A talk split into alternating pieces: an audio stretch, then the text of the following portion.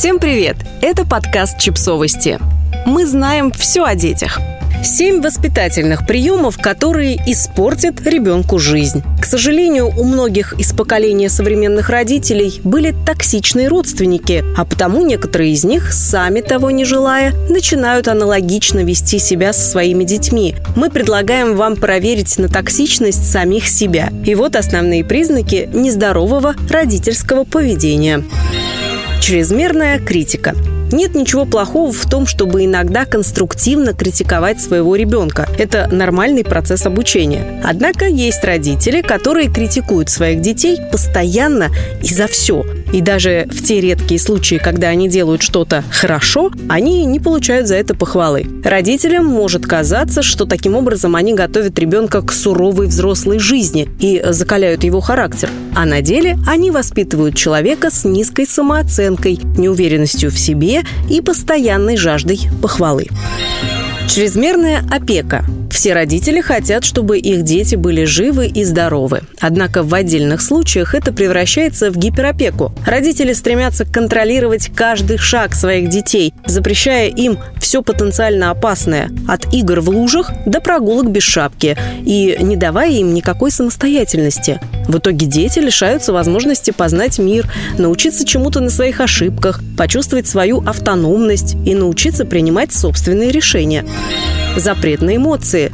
Токсичные родители не готовы принимать детские эмоции, а их обычно очень много. Поэтому стараются любыми доступными способами от них избавиться. В ход идут запугивания, запреты, одергивания и упреки.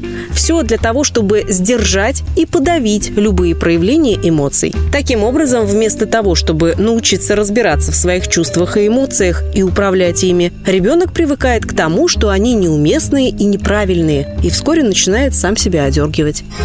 Никаких объяснений. Дети задают много вопросов, иногда даже одни и те же и бесконечное количество раз.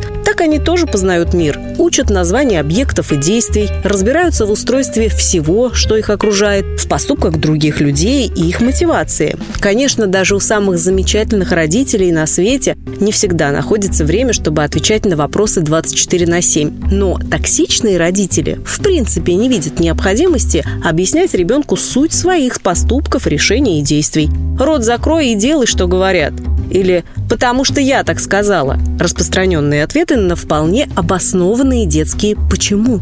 Бесспорно, такие фразы со временем помогают получить послушного ребенка, выполняющего команды, однако во взрослой жизни таких детей ждут проблемы с критическим мышлением и принятием самостоятельных решений крики и ругань. Никто не идеален, и все мы иногда срываемся на детей. Однако есть родители, у которых крик – это основная форма коммуникации с детьми. Дети постепенно привыкают к такому общению и воспринимают его как что-то нормальное, усваивая, что агрессия – это единственный эффективный способ коммуникации. И чуть позже сами начинают использовать его для решения своих проблем и взаимодействия с окружающим миром.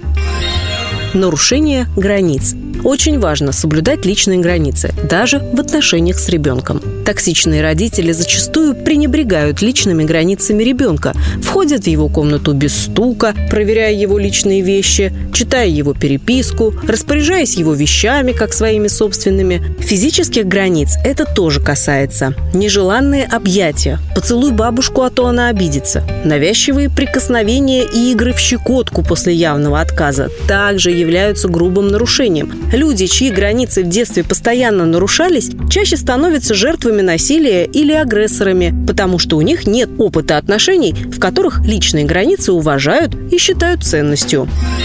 Манипуляция виной. Родителям важно научить ребенка проявлять эмпатию и нести ответственность за свои поступки. Однако, когда вина становится инструментом, помогающим добиться желаемого, это уже опасно. Если родители заставляют ребенка чувствовать себя виноватым за то, что он ведет себя не так, как они хотят, или принимает не те решения, которые они от него ждут, «я всю жизнь на тебя потратила, а ты...», то это тоже токсичное поведение, которое не имеет отношения к эмпатии или благодарности. Подписывайтесь на подкаст, ставьте лайки и оставляйте комментарии. Ссылки на источники в описании к подкасту. До встречи!